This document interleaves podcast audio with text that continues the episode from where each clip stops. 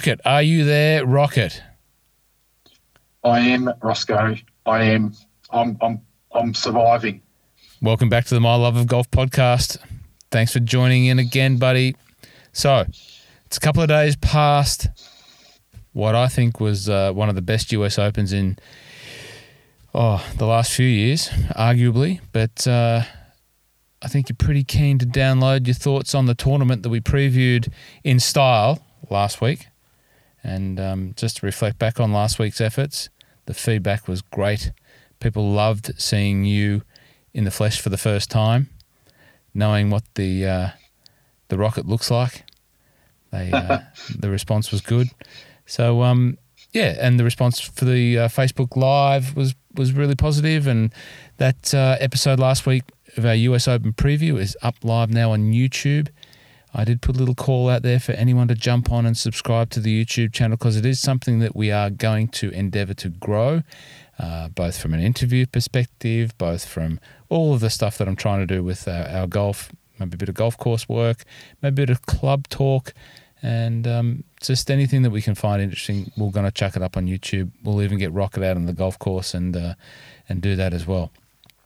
So, Rocket, have you slept yet? Have you come down from the high of another series of all nighters? Well, it's not a, oh, actually all nighters because it was actually fairly palatable the timing of this tournament. So, what did you think, buddy? How'd it go for you? I watched every minute of it, and I think I watched some of it more than once. Uh, I haven't watched the final round again yet. Um, but you know, you, you made the point. It's like one of the best US Opens for a long time. I think you know it was helps the venue is one of the most beautiful venues on the planet. The course plays hard. They still set it up hard. It didn't blow, which was a little bit of shame because it would have been good to see a little bit of a little bit of carnage there. But you know, the course still ejected players that just weren't didn't have their games in top shape. And the final day, it was it was gripping from, you know, the first of the final few groups all the way through right to the end, right to the very end, and you know it was, you know, I'm I'm, I'm torn because, you know, you and I have spoken about this, and my man crush for for Brooks is just growing deeper and deeper with every tournament, with everything that he speaks about with the media and how he plays. And, you know, it, it really took someone special to to take him down. And it was, you know, Gary Woodland, well, essentially Brooks Koepka's body double, or if God was trying to make Brooks Koepka Gary Woodland was his first try. You know, the man played like a tournament of his life, and the backstory to that man, um, and just you know, he's an all-round good unit.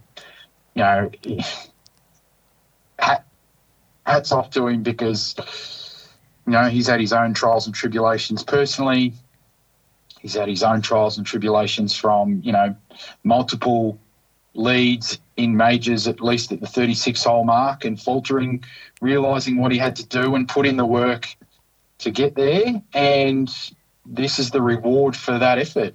So you really can't fault, fault the guy for you know winning. He didn't win with anyone faltering. He won it with his own grit. Some of the shots he hit on the back nine, um, you know, he just put his big boy pants on and and hit some just real clutch shots. It's just it's just awesome, really. It was. I'm still shattered for Brooks, but. Oh.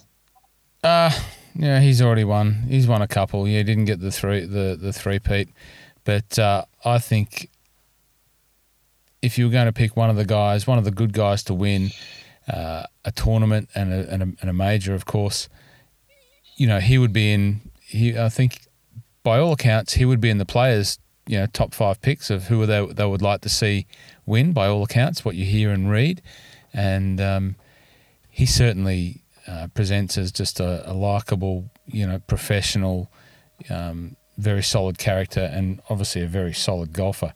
Just back to the tournament and the venue, you know, if there was an advertisement that had to be had for golf at the moment, you know, this tournament was was it. You know, the, the location, the scenery, and the quality of the golf, which had uh, you know anyone with an inkling of interest in golf, you know, captivated for the full four rounds, not just the the, the final you know nine holes on the on the last day, but the uh, the ebb and flow through the full four rounds was just fantastic. Now, back to Gary Woodland, um, great winner, Wilson staff player using the new Wilson staff blades in his bag for not the first time, but he's only only recently moved to those.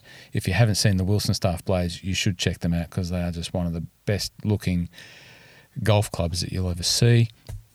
Um, yeah, what a win! But I feel for you because you know your love for Brooks Koepka is obviously growing, Rocket, and uh, you've made no secret of it. And uh, like many, he's endeared himself to you, and he put up a great fight. Like it was there, it was there for his him to win. You know, with the pressure that he should have, could have been able to apply and started to apply on that last day, but he just didn't. He didn't get the job done this time, and I think that went against what we were all expecting. You know, after that first first how many holes? Uh, where did he have that run on the first six? First, f- first, first five. First five holes on, on the last day. You know, I think everyone would have said, "Here it comes," but um, to Gary Woodland's credit, he just held on and played some spectacular golf. Uh, I, I think, especially under the pump over those closing holes, where you know you're either going to stand up or fall over, and you know the three wood into uh, what was that? 14. 14. You know, oh my goodness. People don't know how hard that shot is. So like, you've played it. What happens? Tell you know, put put us in the mind's eye of Gary Woodland in that shot with a three wood in your hand. So he's only leading by a couple, I think it was. Brooks's part, 14, after he's hit probably one of the worst wedge shots in about three years but he comes up to 14. 14's that par five. It's long. It's in the afternoon. It's playing into the wind. The air's heavy there, so it doesn't fly, you know, any further. Uh, you've got a big sloping right to left fairway, and you've got to cut your driver. So it's complete. It's just counterintuitive to the shot you're trying to hit. So he's he's trying to maintain his lead. He's hit this big par five. He's absolutely hit a smoking tee shot, like crunched it.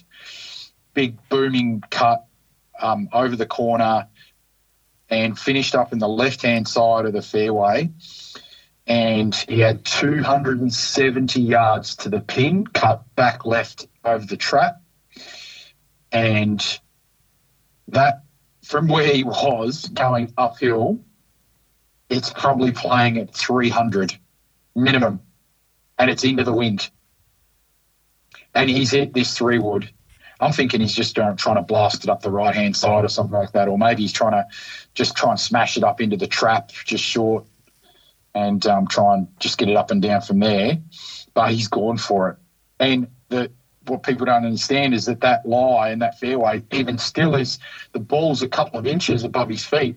So he's trying to hit uphill into the wind to a back left pin off a hook lie. And I've hit a three wood from that shot off a hook lie and I've hooked it out of bounds. Out of bounds is 20 yards left of that green. So not that far, not that not that far really. No, it's not. When you think about the club you hit, the you know the dispersion. If you hit a if you pull a three wood, twenty yards is not a lot of distance. And he is absolutely just ripped one, flew it over the trap, up on the top, landed it up, and it just ran through the back. Little up and down makes it birdie. That that right there, I think that's where he's just gone. It was the, you know, I, I refer to it as like the Phil Mickelson moment. Like Phil Mickelson um, on the 13th hole in 2010 saying to Bones, I know at some point in this tournament, I'm going to have to play an amazing shot to win it under the most extreme pressure and execute it well. He had that. Mo- that was that moment. That was that moment for him, and he, he just knew he had to do something to just maintain maintain his lead and his pressure and holding that and forcing Brooks to do, you know, unnatural things. And it was like I still can't believe he hit it that far up that hill. It's like it's crazy how long that is. It's crazy. Was it the next hole that he missed the green? Did he get up and down from there? Uh, I'm 15. Uh, 15, I think he sort of blocked. Uh, he smoked, smoked one down the middle with his stinger. He, I think he still hit it on the green, missed the putt. 16, that was another one. He hit the green. 17 was where he, well, he missed it wide. Again, that was another one where he hit this clutch chip shot, chipped it up from on the green. Like it was in the worst spot possible, and he's hit just this amazing shot, so crisp, so crisp. Like it just shows how how, how on his short game was because he's just hit just this absolute just perfect little like a low spinner just over the tier and rolled it down into just you know almost tapping distance to make par. Wasn't, If he wasn't makes if he makes bogey on that hole, you know, you know, tournament could be different. Because the lead was only one there, was it not? Uh, no, I think it was two, Still two? and you had he was on seventeen, and I think Brooks. If Brooks had birdied eighteen, so here's the thing: is that I reckon if he'd birdie eighteen, the raw would have come down, Mm. and then then the lead would have only been one. So the potential of um, Woodland making a bogey, um, Hmm. obviously it escalates because then all of a sudden he realises his lead's not two anymore. So who knows what could have happened, but still, just to execute the shot, That that, that was. he, he really. I was just going to say that was a fantastic chip shot on 17, but it wasn't the best one that we saw from that position. Uh, wasn't pro- Shane. To be sure, to be sure. Wasn't enough to probably get the um, the every bar in Clara, Offaly, County Offaly and Ireland shouted, but it was a bloody good shot. Uh, our boy Shane Lowry. It was a good Yeah, chip. it was. Imagine chipping off the green. Imagine imagine chipping off the green, chipping off the green in a big tournament and and holding it out, but chipping off the green, like you know, you've got to have some chutzpah to do to do that. Do you, do you, do you think they worry? Do you think they worry about taking a little fillet? You know, do you think they care? No, I don't think they care. Yeah, no. okay. Greenkeeper, uh, course superintendent's nightmare. Imagine if you and I stumped up at the at Peninsula and just took a little fillet, because there are certainly some. ho- Just to digress on the U.S. Open, but there are certainly some holes down there where with uh, those bunker tongues that um, you couldn't be one side of a bunker and, and not have a direct line to the pin. Imagine, imagine. Uh, I, I, nearly did it on the third third north. Imagine just rocking up, rocking up with me, rocking up with my lob wedge and blading it into the grass. Oh, jeez. There'd be a letter So coming up. think it, so think of think I did it uh, a few months ago. Three north. Pin was front left. I've hit it back left. So you got that ridge going to the going the opposite direction, and then you got the trap. Oh, yeah. I nearly pulled out. I nearly pulled out the sixty-two. Mm. um, eight north, eight north on the um, no, sorry, seven north, the par three has the left hand side tongue. Yeah, Oh yeah, yeah. So they sometimes put the pin over there, and it's the un unattackable pin. Well, we, Yeah. we were playing the other week, and the pin was front front side, and my guy hit it to the back side to that back tongue. so he, had, he, he had to he had to do a three point putt, and he, he and to his funny. to his credit, he two putted it. It was it was um, most unbelievable two putt, but that was lob wedge territory. Anyway, we digress. we digress on the chipping off greens. Back to Gary Woodland winning the US Open. Um, so he comes down eighteen. He just what does he do there? Iron, iron. yeah. He changed his strategy. Yeah. Just hit his hit an iron, iron, and then just had a wedge in, and then just finishes it off with just a just a just rolls in a bomb. So I guess that brings us to the where you are going to shine on this podcast is some of the stats that you've compiled and I just want to give a little bit of a shout out to one of the listeners who I was played golf with today at the um, beautiful Freeway Golf Course. Struggling a little bit with the wet, but we just had a little bit of a social round with some of the lads down there at Freeway Golf Course in Melbourne. And uh, Scott Jamieson, Melbourne City captain, he loved the last podcast and loved all the stats. And I said, "Oh, did you like Rocket's stats?" He said, "Oh, mate, I love the numbers." Uh, and and he started rattling off some of the stats that you had mentioned, but it it prompted him. He was telling me the stats that we spoke about last night. He was already telling me them. I said, "This is all the stuff." Oh, that- really? yeah. This is so he's into it. So um, that was a good little bit of feedback. And Scott, when you listen, there you go, mate. Thank you very much. And uh, so some of the stats: putting dropped a long bomb. Tough one to drop at the best of times. Yeah, okay.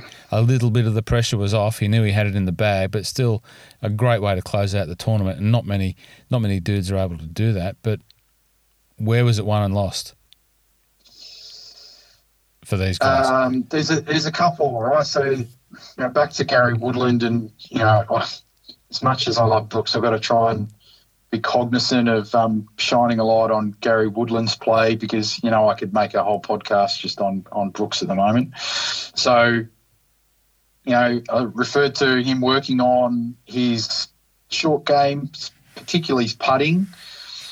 And you know he's been started doing work with Pete Cowan, you know, he's like the the putting whisperer, and it really has shone through. So his statistics on the tour of uh, from a strokes gained putting, you know, he he was well, pretty much consistently outside of the top seventy on tour, and he's moving his way up into the top fifty in that in that category, and it's really showing. And then.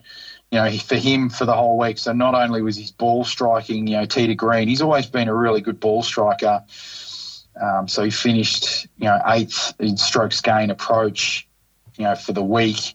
But his short game, you know, not only his wedge game, but his putting, his putting was just, it was really hot, you know, and, and it was a real contrast. We had Gary Woodland hitting, you know, striping it from tee to green and holding a lot of putts, and then, you know, the the, the contrast of someone who's also known as an amazing ball striker, but was really you know, he had the army swing going. He had the left rights for the whole week, being Justin Rose, but he was putting the eyeballs out of it. It was just quite ridiculous. Um, and really, it was it was the difference was on the greens because um, Brooks strokes gained. He was leading going to the final on the final day, and he ended up finishing second for strokes gain. I think he was gaining like an average of you know eight on the field for the week. But with the putter, he was ice cold. And I think I talked about it on the last podcast where I said he just needs his putter to be warm. He doesn't need it to be hot. It was cold. It was ice cold. He, he nearly finished. He finished 56th in strokes gained. He's actually losing 0.25 to the field per round. He was he was terrible, and, and it wasn't. I don't think it was a. I don't think it was a um, he was putting bad, I, I still think there's a couple of factors where he he obviously wasn't reading the greens well enough. I don't think because there were too many of those ones that he was missing because he had lots of short looks. They weren't twenty footers that he was missing, you know, because he even led the he led the field in um, proximity to the hole for all greens he hits in regulation. So he was hitting it closer than anyone. And you know, I you know you see it in the final round. You know, if you look at if anyone looked at the sixth and the seventh hole where he had the had the momentum where he's birdied four of the first five, and he comes up to the sixth par five, and you have got seventh. He's a potential to just be six under after seven and and tied for the lead, or even leading by one. And he misses two short birdie putts. Like he had a bad bunker shot on six, but he still had a birdie putt and just just burnt the hole. So it was lost on the greens for him. If he, if he actually putted, we'll call it warm, he probably could have won by 10. Mm. Like he was hitting the ball so well. Um, and then, and yeah, I talk, talk about, you know, why I think that is because you think about a lot of these professionals, a lot of them in the, in the, in the US Open, they play the AT&T. So they played, they've been playing Pebble Beach every year for the last 10 years. The one person who doesn't play AT&T is Brooks. And, you know, I know enough of those greens, you know, they obviously play a little bit different when they're cut shorter, but they can be a bit grainy. You, know, you got your poa. So the conditions were quite stable, so they didn't burn out or anything like that. So they're rolling really well all week. But there's little nuances that will be in those greens that he wouldn't have any idea about. And you know, it's part of me thinking, was that actually, could that have been a, when you think he only lost by two, he needs to roll a couple of putts, you know, that, you know, just small detail can, can be the difference between winning and losing. Um, but yeah, it was definitely, it was lost on the greens, and for him, it was even lost on the, on the par fives. You know, he didn't birdie 14 or 18 for the whole week. That, that, that's a phenomenal stat. Given given his ball striking prowess that we've witnessed, you know, in recent times, not to birdie those two holes. Uh, Especially 18. 18. But, but, at the same time, I think maybe 18. 18, I think he really struggled. He's, he had a little bit of the rights um, with the driver at certain times through the week. And I, I reckon, because that, that, that shot really calls for, that really calls for like a hitting it at that, um, hitting at the tree and hitting like a soft draw off it and that's not his natural shot with the driver. And if you're going to hit a cut up there, you don't want to be starting that out over the water. So th- there would have been a little bit of tentativeness because you saw a couple of times he finished under finished one day, third round under the tree, another day he finished right of it. But in the last day he took three wood because you could you can turn that one over, and he smoked it up there and hit a good second into the green and then but hit a bad chip. Bad so chip, he probably pl- he probably played it wrong. Bad chip, bad putt. That cost him. Yeah, like not not not to, to yeah. flub flub the chip, and uh, and then not even get a get the ball near the hole. Um, there should have been yeah. a birdie there. Anyway, so um, what other stats uh, have you pulled out from the week's events that the listeners may be interested to just uh, just put into their little memory bank and uh, uh before they sign off on the US Open and, and move on? Well, remember I talked about you know the, the tournament could be won and lost on between eight and fourteen. Yes. So yeah, if we took it, take it just Woodland and kept uh, Woodland played the that that stretch of holes in one under. And strange enough, he was not the best performed in that stretch. I'll get to that person in a minute. And Brooks played that stretch um, in one over. So you know, you've got a two shot difference here. Woodland birdied the last, you know, to, to close it out. But essentially, you know, you've got that that difference there. And then you can if you went further down the track on on other players that were thereabouts early or were trying to contend and they didn't. You know, they they performed quite poorly through that stretch. So you, know, you look at um, Matt Kuchar, he was plus six through eight to fourteen. Um, he was then also, you know, Jason Day plus six through that stretch. Um, you know, the fraudulent physicist was plus five. Rickie Fowler was plus six. So you can see that if you know that if you're not playing well through that stretch of holes, you, you were just nowhere near the top of the leaderboard. You just get absolutely ejected. Um, and the, but the person who I'm still amazed by his performance and should be applauded. Um, he finished that stretch and he's probably one of the shortest hitters on tour, which is even more amazing. Um, so Chaz Reavie, who finished tied for third, gets himself a spot in next year's US Masters and uh, invite back to uh, next year's US Open. He finished minus four, minus four, and this man can barely hit it. He can. He was hitting um, hybrids into most of the the long par fours out the back, where other guys were hitting like you know five iron at most. So to finish minus four through there, and on top of that, he was not. He was in middle of the field for for putting, so he just had this really good ball striking round. He's just obviously just hitting a lot of fairways, hitting a lot of greens, making some putts, but making no mistakes, like not making those. You know, there's one thing about Pebble Beach is that you can make a lot of birdies, but if you get yourself in the bad spot, like legitimately actually take your medicine because you can make a double or a triple, which I saw very, very fast. You know, one of my picks, my, my outsider picks, um, uh, Ian Poulter, he was he was one under with like seven holes to play and missed the cut because he took, he made a he he missed the he missed the the green on the third, the short third, Hmm. um, missed it a little bit left in just some in one of the eyelashes on that front trap, and it was just a horrible lie, and I think it took him nearly two or three to get out. He made it he made a quad, made an eight, like and basically just fell apart for the last few holes and then missed a cut. That's it. Good night, nurse. Catch a flight back to uh, Woburn. That course, that course will sneak up on you and just it will rip you apart very quickly. And and it showed with some of those players. If you're not on your game, it you know, it will eject you and eject you hard. Yeah, look, you were you were ahead of the curve there with uh, almost uh, Rocket with your um, outsider tip of Ian Poulter, and I would have loved my boy Pulse to uh, to finish it off, but he didn't. And um, but it was no surprise to us that come the last day he was he was there or thereabouts. He, he was probably never going to win, but uh, he was up there. Now, another one that was up there was when you talked about round of the day, and he came up in one of the previous podcasts. I'm just trying to find where he finished. Uh, who was that? Our boy Marcus Kinhult, who won the British PGA and had minus five on the last day.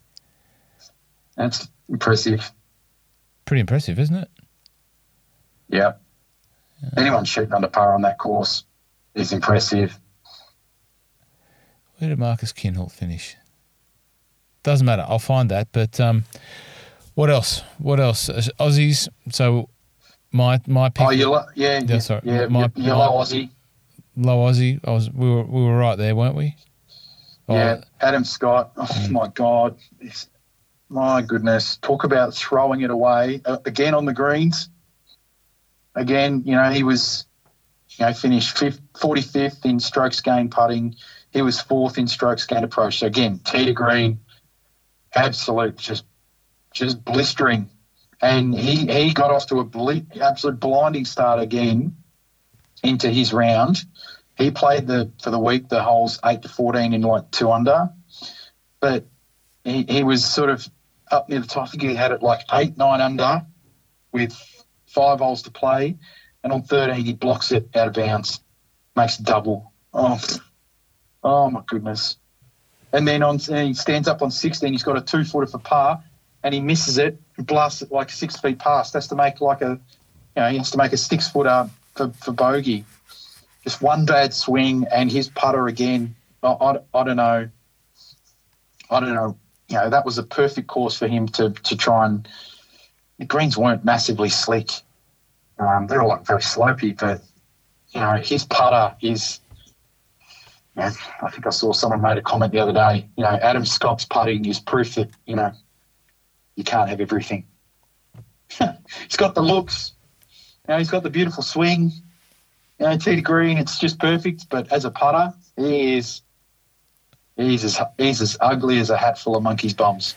Oh, that's a bit harsh. I'm not sure. um. Yeah. Look. Keep going, He's Adam. bad. Keep keep grinding out. And then, and the other one, you know, Rory. I'm, I, I told you I, I had no confidence in him, and you know, you think he's he's six under. He knows that he has to get out to a blistering start, and he makes double on the second hole. Like, uh, it's five years since he won his last major. Is he just going to be that guy that just hangs around, wins a few tournaments and stuff like that? You know, wears his nice tight Nike shirts for the rest of his life? I, I don't know. Something has to change. I, I, I thought it had changed around the Players' Championship, but I haven't seen anything that gives me confidence that he can be the player that he was at the end of 2014. Look, there's one thing that's going to save Rory. That will be when he goes home. Nah, Portmarnock. Port Marnock will will save Rory, but you've got another theory on Portmarnock. And it's got Oh, some, yeah, it's got it's, it's got something to do with someone who's from Portmarnock. So I think It's Rory. got, Brook, it's got Brooks got written all over it. And why is that, Rossco?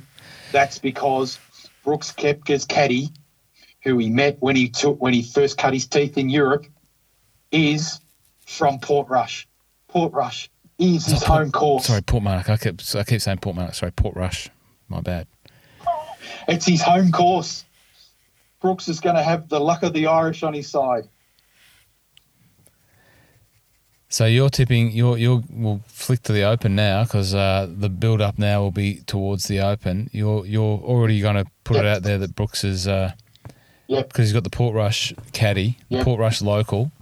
There's only about He's already mad. There's only about thirty people that live in Portrush, by the way. It's it's there's there's not much up there other than the Giants Causeway and a couple of really really good top world class golf courses. There's not much there.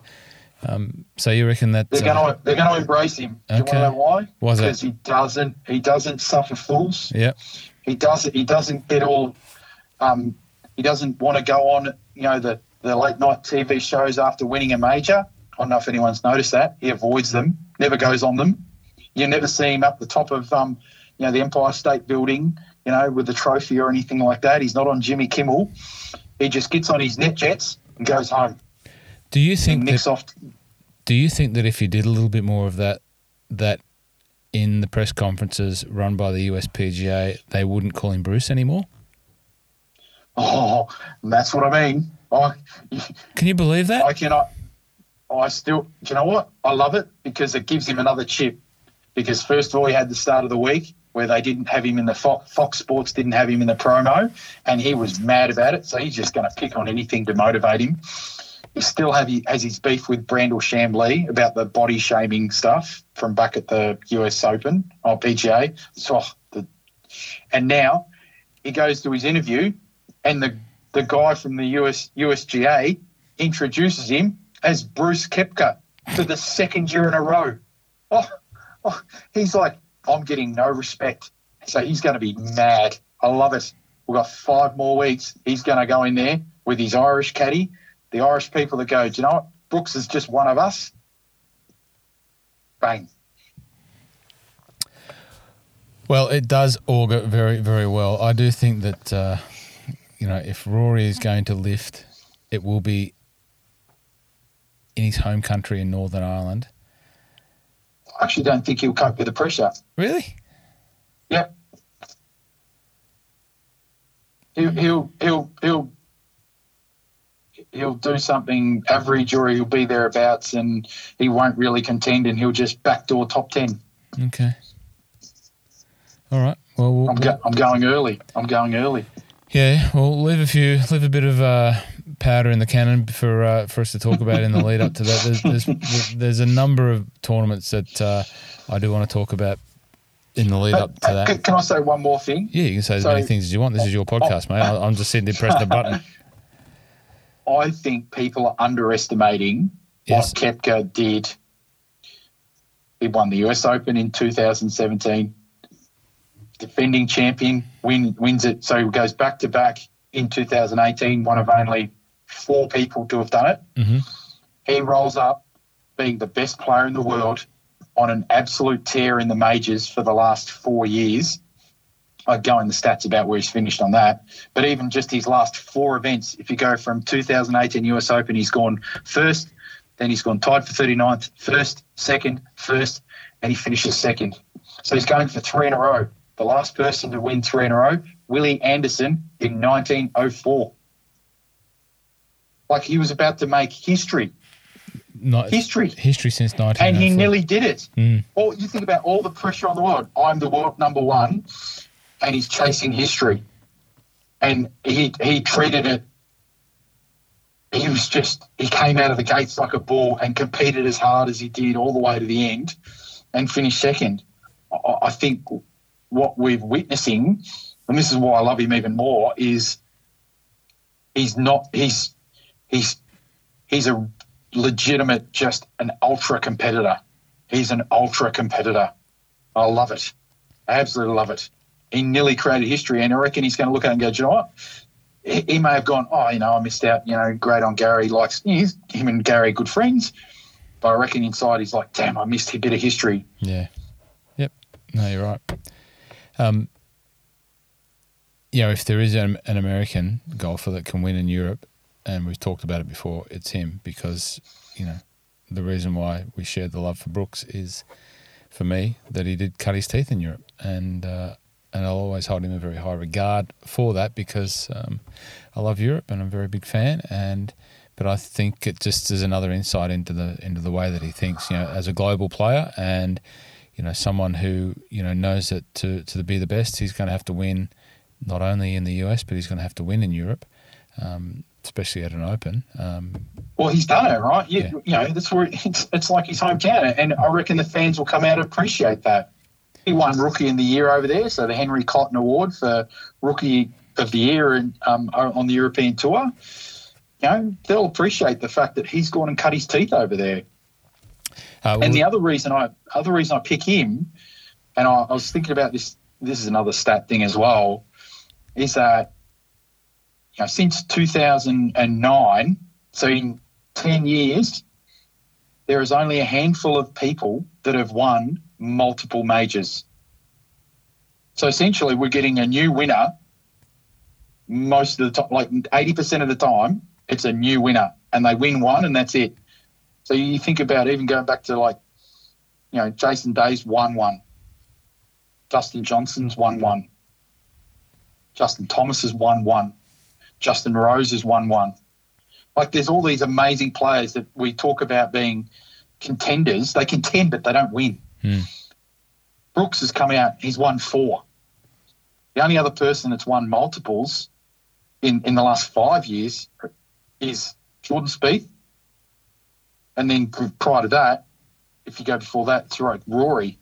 So you've got this small, small pocket of players that have shown they will go out and win multiple majors. And out of the other two that have won multiple majors, they haven't demonstrated they're going to be winning again. And so I, I almost can't see anyone else. It'll be someone new that hasn't won a major that might win. Mm. It's, it's like that or Brooks. Yeah. Well, it's going to be very exciting. Uh, the it's no secret that the Open tickets sold out twelve to fifteen months ago. So, you know, you can't you can't buy an Open ticket. When I went to the Open in Troon in 2016, you know, we bought our tickets on the Wednesday of the practice round and bought the, the full weekend pass. You know, one minute before we got on the bus, right there. You, you you couldn't buy a ticket for the last 12 months to go to the Open in in Portrush and I've not been to Portrush. You know, I, I wasn't allowed. we went sightseeing. We went to Giants Causeway, which is just down the road, and the sign for Portrush was there. And I looked at it, and I so wanted to make a left hand, a right hand turn, and turn down there and go down there, but we had some driving to do, and I couldn't do it, so I didn't go there. But um, yeah. And, and, I'm not being facetious when I say there's not a lot out there. You know, it's a good couple of hours drive out of Dublin.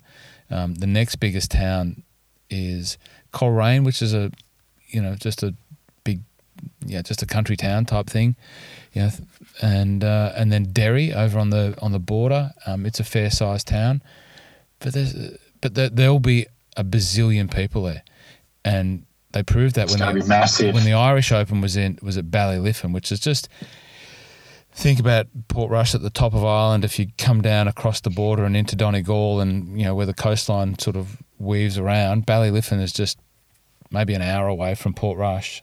Um, so the Irish Open was there last year, and they had thousands and thousands and thousands of people. I don't know how they do it. I, I do not know how they get the people in and out, but they obviously do, and uh, it's a credit to the to the Irish people that they just turn up, um, and it's gonna be it's gonna be unbelievable.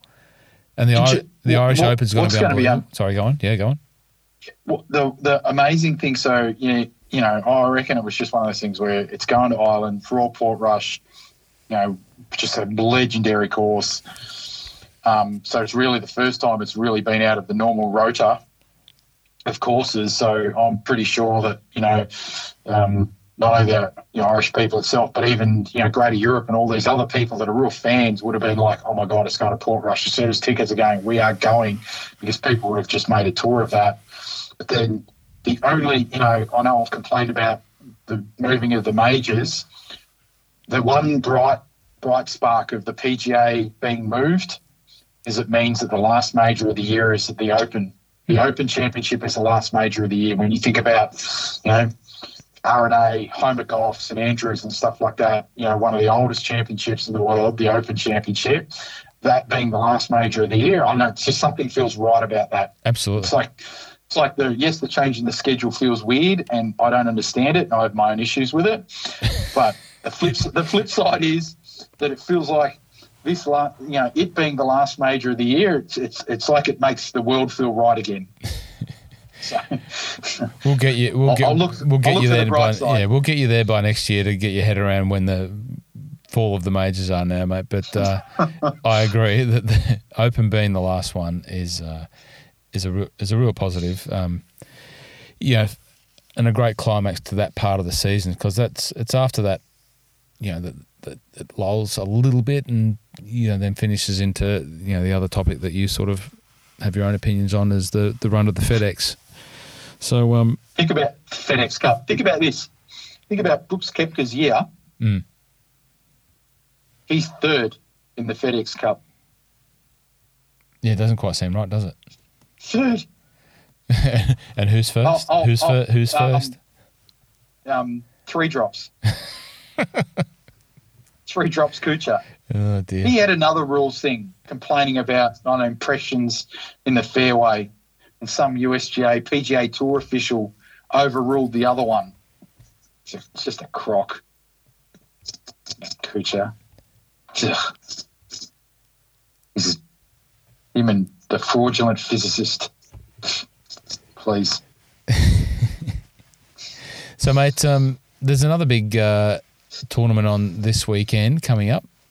One that you're quite uh, keen to watch. Which one's that, mate? The Which one? women's PGA, the women's PGA Yeah. at Hazeltine National in Minneapolis, Minneapolis, Minnesota. Oh, amazing! So, what excites you about that? Uh, the quality of the women's golf and Hazeltine. Hazeltine. What's uh, Hazeltine famous for, mate? Oh, it's probably one of the greater golf courses up in the the north, far north, sort of Midwest um, parts of America, and one of the can be the coldest places on the planet. Um, but for me, you know, I'd heard a lot of things about Hazeltine, so that was I think the first time it made its uh, in the US Open Rotor was 1970, which was um, won by Tony Jacklin, so the first British person to win a, a US Open. Uh, I think it was referred to as a cow paddock. Um, they made some renovations to parts of the course, and they played the US Open there again in '91.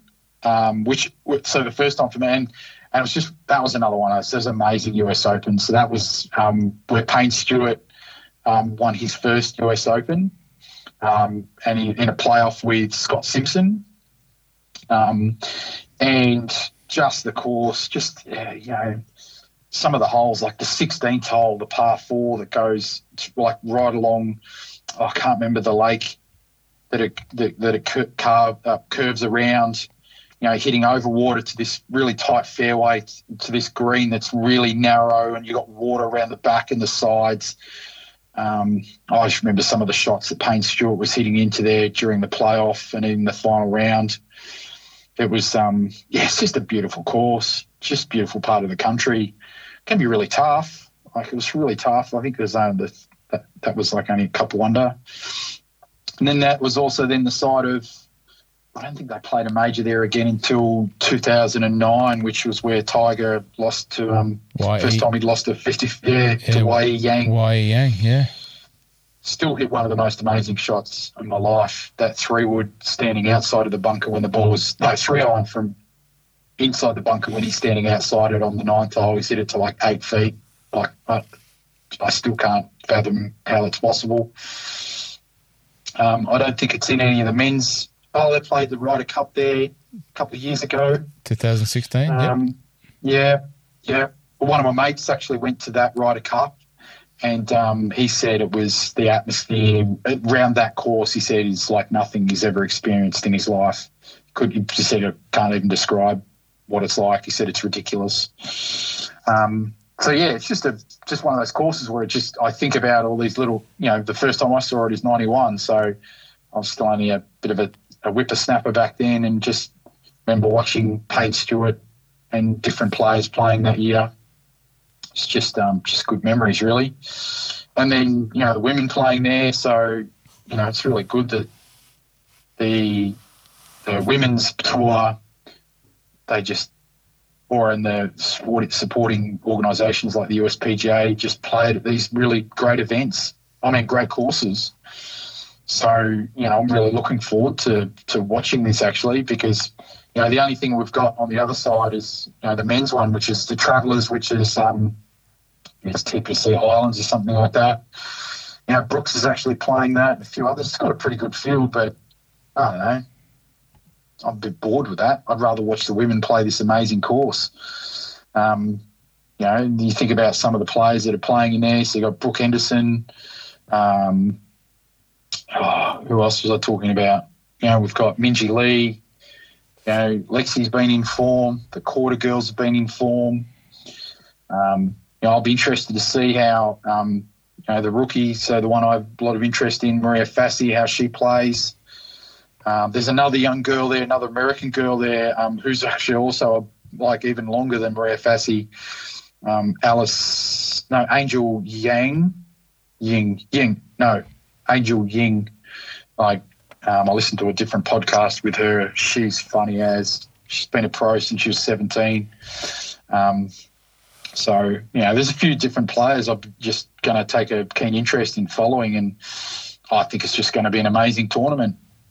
So hope all the listeners sort of maybe flick down a channel and turn over to the uh, the, the, women's tournament and avoid the PGA stuff because it'll probably be boring. Bit of bombers golf in the PGA when we can watch some actual proper golf. And in Europe, we've got the BMW at uh, in Munich, München Eichenried or something like that. Uh, it's, it's got a it always draws a good field, so you know pretty much most of the the big names that you'd expect from Europe are playing there.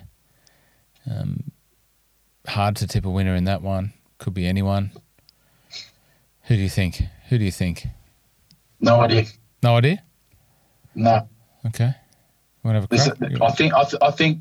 I think with all the stats and all the digestion I've done of the US Open, and then thinking about, I've I've even started thinking about 2020 at Winged Foot you know, and and you know what Brooks Koepka's going to do there. I'm thinking about the women's PGA. I'm thinking about what Bryson's going to do at the 3M Open. You know, the post-it post-it notes Open um, up in I don't even know where that is. I think that's in Minnesota again.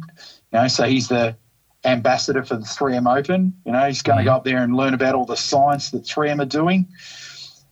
God, he's a oh, um, so they're all the things that have been digesting. So I apologise if anyone that really likes the European tour that I haven't been able to add much value there, but there's a lot going on in Rockets Head at the moment. Very clearly. Uh, Golf Club Munchen Eichenried, who who we got? We've got uh, so there's a few Aussies playing in that one, which I which uh, which we should highlight. So Dimi Papadatos has been touring around the European tour this year with his European card. Uh, Sam Brazel, um, Lawson uh, is playing in the BMW and we've got uh, Adam Bland playing in the BMW. Um, um, Mr. Um, uh, the boy from Western Australia. What's his uh, name? Um, best short game, best bunker. The best bunker player. Oh, best Rumford. Bunker. Brett Rumford's playing. Oh my God! Jason, oh, I remember. Jason. I remember Brett. I remember Brett Rumford when he was like sixteen. Was he, he was his his short game when he was sixteen was ridiculous. Yeah, well, still is. Um, Jason Scrivener's playing. So there, there's a few Aussies representing there, and um, you know it's a it's a good mixed field. A lot of a lot of my boys from Scotland are playing there. Uh, Jamieson, Stevie Gallacher, um, Davy Law, who won the Vic Open down here at uh, 13th Beach, is playing. Um, is Matt Wallace playing? Uh, or Xander Schauffele's best friend? Can't see that. Um, Grant For- Grant, For- Grant Forrest, representing Craigielaw Golf Club, is uh, playing. I'm, I'm talking about Scotland because I'm in full preparation mode for the uh, September jaunt to Scotland uh, rocket, and the the the golfing calendar is starting to come together for the trip. And uh, Mr. Forrest course at Craigielaw. That will be on my radar. Uh, we'll be playing there. And I just saw something come through the interwebs that there's a £50 open tournament at Royal Aberdeen. Now it's not often it's not often that you can get to play a course like Royal Aberdeen for anything under two hundred pound, but uh, when they have these open tournaments, which they have quite often over there, and it's a I'm not sure if it's unique. It's certainly something that we don't see here. But Saturday open tournament, fifty quid, anyone can. It's open to the first hundred and twenty that that enter. So uh, I'm trying to enter that. That'll be a bit of a day trip up to Aberdeen and back. Who else is playing from Scotland Nice. in the BMW? Richie Ramsay, uh, Mark Warren, uh, yeah, a few Scots, but um, David Howe, Murray, uh, um, Ollie Fisher, Matt Wallace is playing. So I'll tell you- Matt Wallace Oh, is yes. playing. Of so, course, he is. Yes. so I'll tell you the story. So at the US Open, Yep. Matt Wallace and Xander were playing. I think they played together in the first two rounds. It might have been on the third round. Matt Wallace has rolled one in on the seventh, decent length putt. Crowd's gone wild. He's thrown the ball up to the crowd, and I think they might have still been a little bit ruckus. And Xander, old young Xander, he got really mad at that and got really pissed off, vocalised it to Matt Wallace. Those two didn't speak to each other for the rest of the round. And I, I can't remember if it was Matt Wallace or it might have been Xander. Ref, I think it might have been Matt Wallace refused to sign Xander's scorecard after the round. So how did they sort that out? Was it car park now? Hey. Or, you know, like let's go and sort No, that it was no, it wasn't. It wasn't Greg Norman, Paul Azinger, car park now style. Right. Um, I think he just he refused to shake Xander's hand, didn't speak to him for the rest of the round, and refused to sign his scorecard Oh, because I think whatever Xander said to him and how he reacted with Matt Wallace going to hold a and he threw the ball up to the crowd. That's all he did. How Xander reacted obviously has touched it as I call it a bit unprofessional and touched a raw nerve. And Matt Wallace is like, I don't have to take this from you, young whippersnapper. No, not at all. Don't mess with Wally. He seems like a decent, decent fella. So, um, Yeah. no, mate. Before we wrap it up, uh, we shared something in the ongoing discussions with Phil Mickelson, and it's so good. stories from the tour. He's he's now moved into the you know top gear, and he's humming on all eight cylinders. He's donned the Hall of Fame jacket. He's lit the candle, and he's calling it fireside discussions from the tour with Phil. But did you see how he wrote Fireside? I didn't see that. It was a PH. Oh yes, no, of course. Fireside discussions from the tour with Phil. If you haven't, if you haven't seen it, it's it's a bit of toilet humour, but it is quite It's the funny. best. But he's warming up. I'm loving. I'm loving. Do you know what? The best thing is that you know he's he knows he's at the sort of the twilight end of his career, and like you think about some of the stories this man would have over the last thirty years. Like just for him to start telling these, it's just it's gold. It's just gold. It's so good Imagine the money. when you think about it. imagine the money he's going to make on the speaking tour.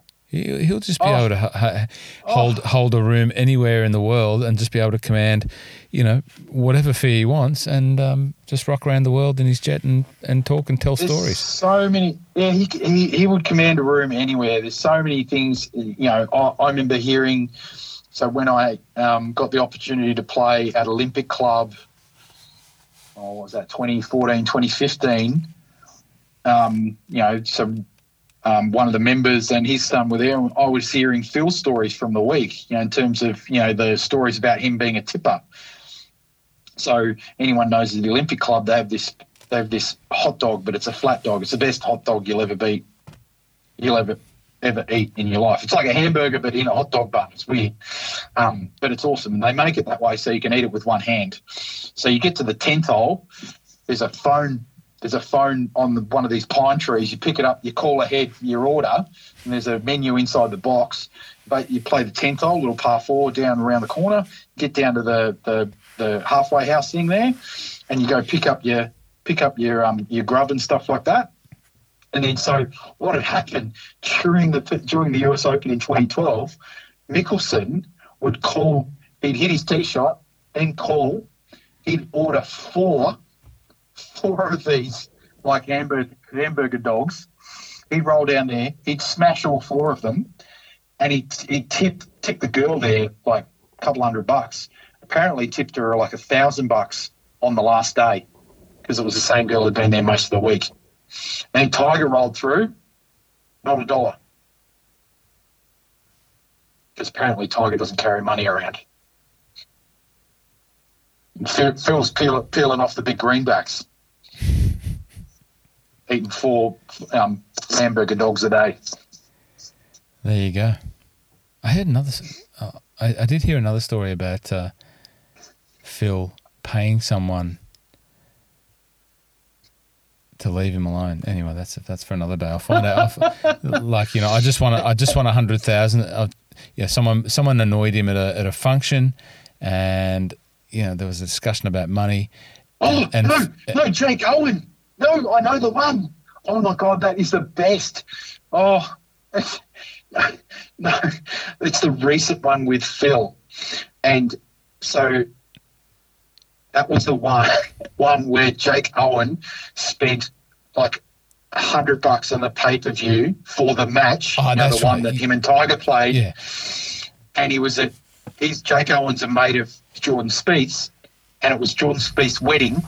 Mickelson was there as well, and he was Jake Owen. The, Jake Owen tells the story, and it's the funniest story ever. So everyone, everyone has to look up Jake Owen Barstool Sports Phil Mickelson story. I'm not gonna I'm not gonna ruin it for anyone. All I know is it's the funniest story ever. And when it got tweeted out by the Barstool guys, Mickelson within ten minutes replied, "It's true." So it was like everyone thought it was like some sort of joke, and Mickelson replied on Twitter, "It's true." It, and I'll just leave it at that. I just want everyone go, Jake Owen, Barstool Sports, Phil Mickelson, Jordan Spieth's wedding. It's the funniest story you'll ever hear. It's just, it's just pure Phil Mickelson. And it's just gold. It is just gold. I'll just say that it's got to do with him carrying around lots of hundred dollar notes just for fun. anyway, it's the best. So, the buddy, best. anything else from you? That's an hour of uh, more quality from Rossco and Rocket, more so from you because you are the stats man. This is your show, this segment. Um, anything else, mate? Well, I'm glad that Mickelson, who's you know, you know, he's one of my faves, is carving it up on social media because my other childhood idol is making me more and more disappointed every day. The whole thing with the shark and the shouldn't have rapes in a bunker fair dinkum. Is it, what's in the water up in Colorado? Like, has he been standing out in the sun too long trying to take photos in the nude on Instagram? I, I, what is going on with the man who I, I idolise and love? Because he comes up with some of the dumbest stuff I've ever heard in my life. He just needs to, his wife needs to just take his phone away from him. He's horrible. Just makes me so mad and sad it didn't make me mad and sad, but I did shake my head with some oh. question marks after watching it. Like it was just weird to watch because here's the shark, obviously in phone in selfie mode. Now, you know, there's I think there must be a certain age where you get past being able to do selfie mode. You know, if there isn't, but he had the phone right up close to his head just talking into Ugh. the camera. It was just weird. Talking and, talking rubbish. And then there was a little bit of, you know, okay, rubbish, drivel, um, going on about rakes in bunkers and how they shouldn't be there and, you know, Jack was oh, Jack, Oh, let's let's let's yeah, um, Jack was know, right. The players get up in all the down and you know, make it a little bit harder for them. How about fix slow play first? Correct. Like, like do something like Greg, just I don't know, go, go, go back and I don't know, make a new bottle of wine or something. I don't know. Just go do something else. Stay away from golf. Oh, I don't know. Go make another bloody kite park or kite surfing park or something. I don't know. Oh. Um, one last thing. Yes. Let's go through Brooks Koepka performances in majors. His first major, 2014 US Open at Pinehurst, rock hard Pinehurst. Tied for fourth. 2015 in order from the Masters to the PGA. Tied for 33rd, tied for 18th, tied for 10th, tied for 5th. Got form. 2016, top the Masters, tied for 21st, tied for 13th at the US Open. Didn't play the British. Don't know why he didn't play the British. I think he was injured. Uh, tied for fourth at the PGA. So all of a sudden we're seeing a little bit of a trend line here.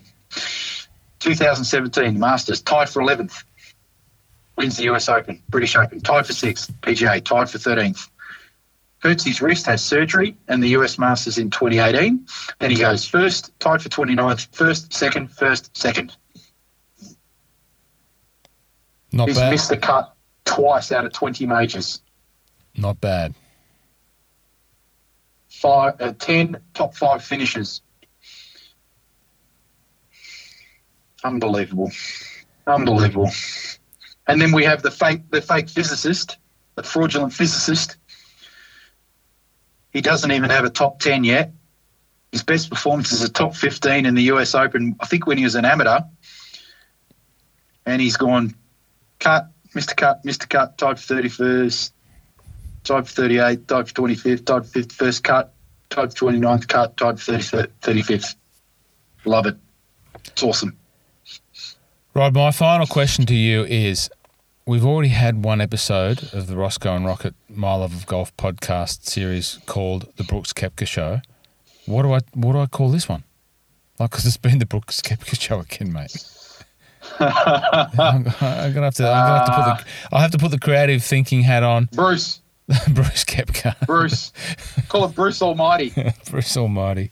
Oh, jeepers! It must be. It must be late on a cold uh, Wednesday Melbourne night because uh, now we're just getting silly. So, mate, we'll call it there. Thank you for your great input. Obviously, very pumped about the US Open. It's been a great couple of podcasts for us. You know, it was the the, the preview was Great fun. good fun to this one.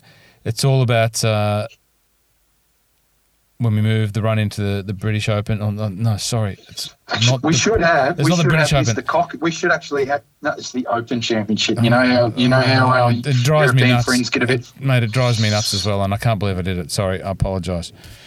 We should get Mike in. We should get Mike in because uh, Ma Rocket has already carved up. You know, she's already sent over the shortbreads. Okay, well we'll work. Maybe on- he should be leading for the for the Open. Maybe. Well, let's keep working on Mike. He is a hard man to pin down, but uh, we're going to talk about the Irish Open at Lahinch. We're going to talk about the Scottish Open at the Renaissance Club, and we're going to talk about the Open at Port Rush, Royal Portrush. Thank you very much. So that's going to be exciting because uh, it's a part of the world that I'm passionate about. I have played one of those courses, and uh, we'll do a bit of a deep dive on Lahinch if we can. All right, mate. Let's call it on that. Thanks again. No worries. You were, Nice, gr- thank you. you were great. That's it. Another My Love of Golf podcast. Not the My Love of podcast, but if you love podcasts, please listen. If you do love My Love of podcast uh, like us, tune in, subscribe. Podbean, Castbox, iTunes, iTunes. and all these other aggregators. Uh, YouTube site. Love for you to just to subscribe and help us uh, grow that. Thanks, guys. Until next time.